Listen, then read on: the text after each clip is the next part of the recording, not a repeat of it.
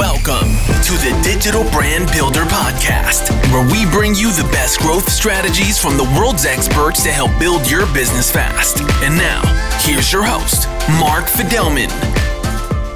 Hello, everyone. Welcome to the Digital Brand Builder Podcast. Joining me today is Megan Lynch, and we're going to talk about branding. It's been a while since we've talked branding, but this is going to be a different type of conversation around branding.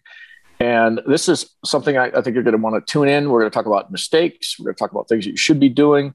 We're going to talk about the fears some of you have that are holding you back from growth. So, with that, before we jump in, I want to introduce Megan Lynch. And Megan, would you provide just a little bit of a background on yourself?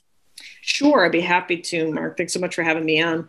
Um, so I started Six Point about um, a, about a dozen years ago now. I think it was just as we were going into the first great Great Recession, um, and the um, really the way we started was we were kind of like a generic you know you often hear people saying like oh we're a full service agency. Well we were like four people four smart people in a room.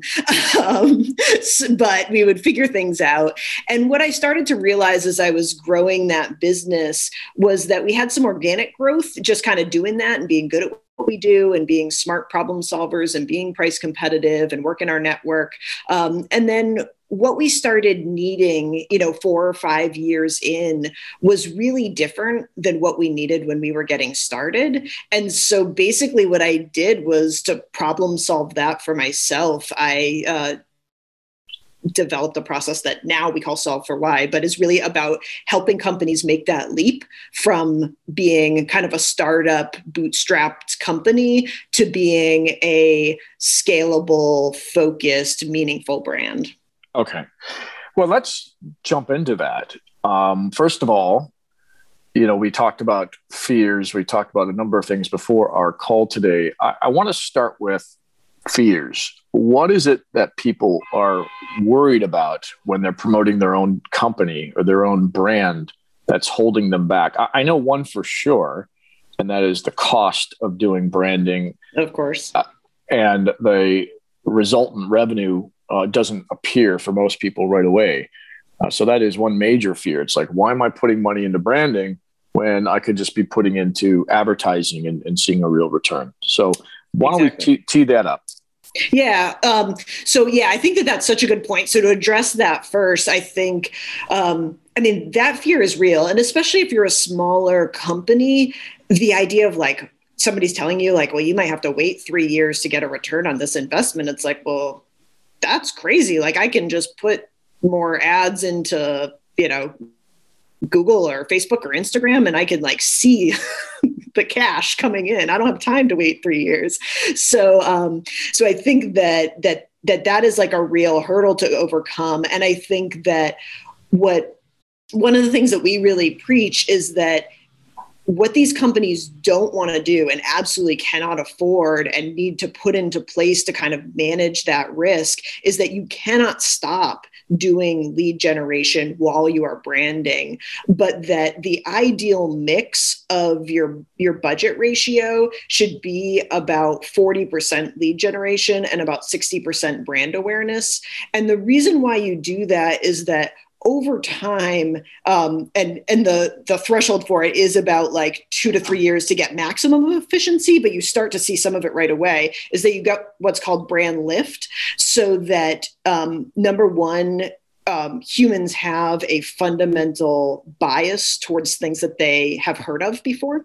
And so, if you're running a lead generation campaign alongside an awareness campaign, you're starting to overcome that block for them to take action because, like, oh, I've heard of this brand before. So, they're not new to me. So, I'm going to be much more likely to take action and you start seeing over time you can spend the same dollar and get a lot more leads for that dollar. So it's really not about kind of waiting for this magic point in three years where cash starts rolling in. Instead it's about incremental progress into increasing awareness about your brand and making every dollar you spend bring a greater return on investment. Hmm.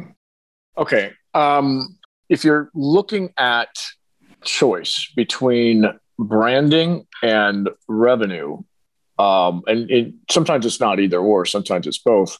What do you tell people as to why they should be branding instead? What, what and we can keep it short. What, what are you telling them? Um, well, I think that a big piece of it is that if if you have the ability to reinvest some of your budget in a slightly longer term game. It's kind of about diversifying your portfolio, right? Like you, you have some bonds in there that are going to be kind of like your long term value assets. Yeah, and, a good way of thinking about it. Um, and that's your brand. So you have to kind of like keep putting dollars in the bank, but never, ever, ever would I tell a company to say, like, take all of your money that you currently have in marketing and lead generation and pour it all into brand. That would be like being like, put all your money in bonds well that's not gonna work either. You're not gonna have the like you you need that like ideal mix of both if that makes sense. Yeah. Okay. Well, that's a good way of putting it. I, I kind of like your thinking there. It's like you got to be investing and that allocation changes over time depending on what's going on with your business. It's, it's actually a pretty sound uh, strategy yeah, exactly. Sometimes it might be like, hey, we've got to generate some leads. We've got to get some velocity on this product or the service that we're launching or whatever. We're going to be a lot more aggressive and, and, and put more money in lead generation. And then other times you're like, hey, you know, we've got a little bit of extra money. We're going to kind of put a deposit in the brand bank and build some equity in that that okay. area of the business. All right. Let's say they buy into uh, what you're advising and I'm advising. What is kind of that first step to deciding, okay, what is it that I'm going to do to put my best foot out there in terms of branding? Yeah. Uh, I mean, I am kind of a like I'm a brand strategist, but I also just love business and kind of like the basics of running a sound business. So I would say I would start with kind of go back to your business plan and it's a question of like where where is this business going and where do you want to be in three, five, ten years? And then use that vision to help tell you what are going to be your priorities for brand strategy. So, like, for example, if a company has a lot of customer concentration, let's say, you know, 70 or 80% of customer concentration in a few large customers or in one particular market or channel, then maybe their three to five year goal would be like, hey, we want to be diversified. We want maybe like 30, 30, you know, 40 mix or something. So we need to kind of make start to put together a brand strategy that's going to get us into some of those other markets. So I would say like step 1 isn't about like, you know, picking colors or workshopping your elevator pitch or, you know, value statement or whatever. It's kind of going back to the basics of your business plan and figuring out how does brand fit into this picture to help me achieve what I want to achieve. Excellent. And uh, when, when you first of all decide on how to do that, then when it comes to the messaging, the rollout, the the, the how to aspect of it, how do you decide on a budget? How, what what's that next step? Yeah. So um, again, it kind of like goes back to what you want to achieve, where you know that think most companies, you know, kind of as a baseline should be looking at like 10% of their revenue in some kind of marketing mix. If you're really looking at like investing or high, you're in kind of an ability to reinvest and have some high growth, then you might want to be looking more at like 20, 25, 30%. But uh, so much depends on industry and individual um, company need that again it's kind of like working with somebody who really gets what you're trying to achieve and what your limitations are and and allocate it accordingly. I think one of the big things you know we are talking earlier about fears that hold people back and i think one of the big fears around branding and around any kind of let's say like pivot or diversification strategy or new market entry is about how do I not lose what I've built, right? Like I have existing customers. If they see me doing something different, maybe I'm going to put that in jeopardy, right? Um, so one of our first, you know, kind of practical things is that we'll put together a communications plan about how we're going to be talking to customers about anything that's going on with the company, and we'll also start doing a lot of like interviews and surveys and help really pull your existing customers closer to you so that they feel very invested in the company, they feel very cared for, they feel very listened to, so that you really kind of help to mitigate any risk there. So Um, it would be kind of like some practical advice for anybody who's thinking about some kind of brand strategy pivot would be to very first really start talking to your existing customers and really deeply listening to what their fears are, how they think about you, all of those kinds of things. Okay. Once you have that information, then you can start rolling the messaging out, the, uh, the branding opportunities out. Does this mean that you do this across all channels, including social? Yes, absolutely. Uh, clarity and consistency are totally key to running any effective branding um, exercise. So you really, really need to make sure that you are extremely consistent with all your channels. Obviously, you want to make sure that it's the right message and the right format for that channel. Um, so there's got to be, you know, slight nuances and differences between them, but the overarching messaging, look and feel, um, positioning, all of that should be 100% the same. Okay. So let's talk about at this point of, of branding, what are the common mistakes that companies make when they, they start to rebrand at this point?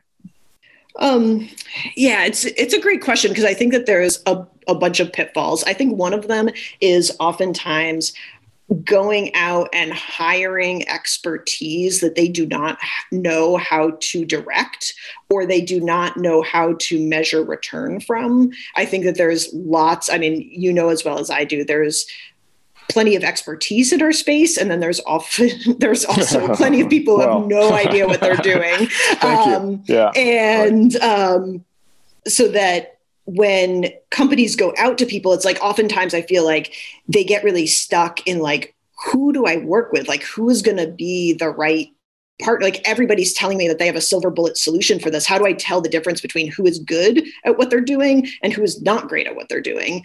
And then also how do i even measure success of whether they're doing what they said that they were going to do? Because um, i think oftentimes again especially like in the digital space people can present these really like complex reports that kind and kind of like data their way out of accountability for results um, and kind of overwhelm companies with like i don't know like you know impressions were going up so i guess that's good and they're doing what they want but hey if your bottom line's not changing then that's that's not worth it. So we do a lot of work with companies up front to just really clarify again what is the strategy what is the expertise that they need at the table how are we going to measure success and then help kind of match make them with partners who are like really dialed in to make sure that they're achieving exactly what they want. Um, so like we don't do that kind of work. We just kind of like set up both help help the the company be a better client and also set up the kind of marketer the, the that expert execution expertise for a lot more success than they could have on their own. Okay. All right. Um, so far so good. And let's say they can't do the brand expertise or they they don't know how to do their own branding.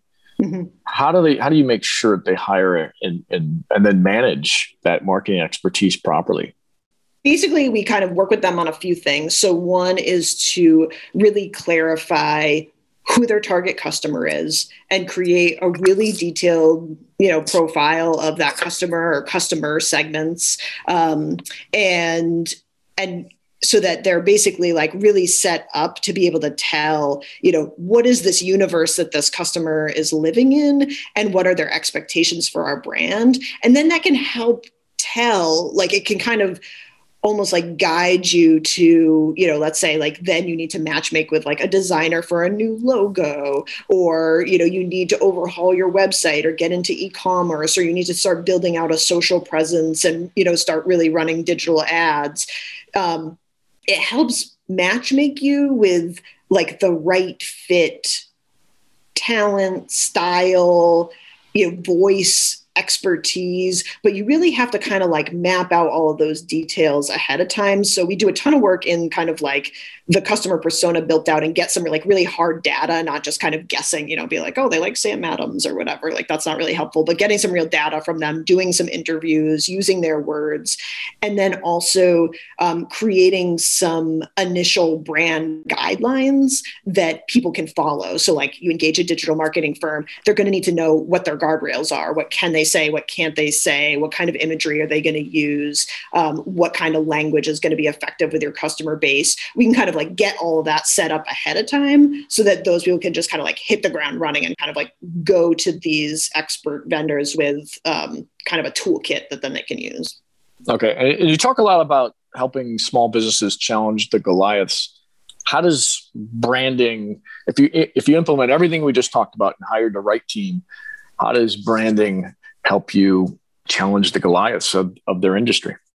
Um, so a few different ways. So one is that um, the way these large companies compete is number one through creating awareness and creating this really clear and uh, very consistent presence that kind of surrounds the customer. So that again you know i was talking earlier about like that uh, the bias we have towards something familiar versus a bias against something that's not familiar. These large companies will just surround people with advertising. So if you can be really crystal clear about who your target customer is and kind of really focus on a niche you can get in there and surround them. And oftentimes i think that small businesses because they're more nimble because they're kind of like more on the ground, sort of like boots on the ground with their customers, they have a much more, um, much stronger ability to create content that is like really hitting the nail on the head like like speaking with the right voice using the right images and doing it in a much more authentic way than the larger companies do and then the kind of more business case for it is that that a strong brand is going to fundamentally just like make people pay more for the same thing. Like you don't have to compete on price. So it's going to help to increase your margin and decrease customer price sensitivity so that when you're going up against the big guys, you're not having to, you know, constantly be dropping your price, constantly shrinking your margin, which then limits your ability to then reinvest in things like marketing and lead generation and brand, which then kind of stops your ability to grow. It's kind of like this um, sort of catch 22 that that companies get caught in. So by really focusing on the brand you you increase your ability to be competitive uh, with the big companies. It's just you have to kind of do it in a more focused and almost like guerrilla style way of, of just being the expert on a very niche consumer. Okay. So and then once that happens you know you start to develop you know reputation you start, uh, start to develop a potentially as an influencer in the industry and and uh, a go-to person with with the media and the press potentially. And that really helps your cause. Definitely. Um, especially because these bigger companies usually don't have the the wherewithal to put one of their executives out there. You know there's exactly. there's all sorts of things going on in these big companies that as long as you can be more nimble and and not be so afraid of media and, and press and attention about your particular industry, you're going to run circles around them. Okay, so let's step into kind of the final aspect of it. Why is this all worth it? So you've done everything that you've talked about, you've done it the way you've talked about. Maybe they've even worked with you. What are kind of the reported results that you see?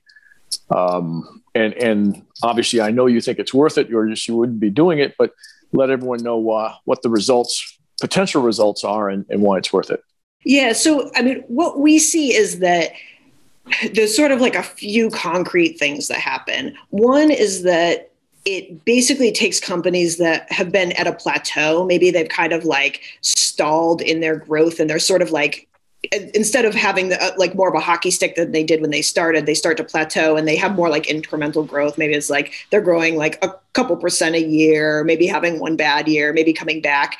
We start to unlock the ability to have another hockey stick. So, so our our clients, you know, after they've kind of built that strong brand foundation and really started working it, they'll see easily 2x growth in market share, brand share, awareness, sales, um, that all kind of like starts to get unlocked as soon as they become really crystal clear and really consistent in their purpose, their messaging, their customer, and just get really targeted and focused and efficient.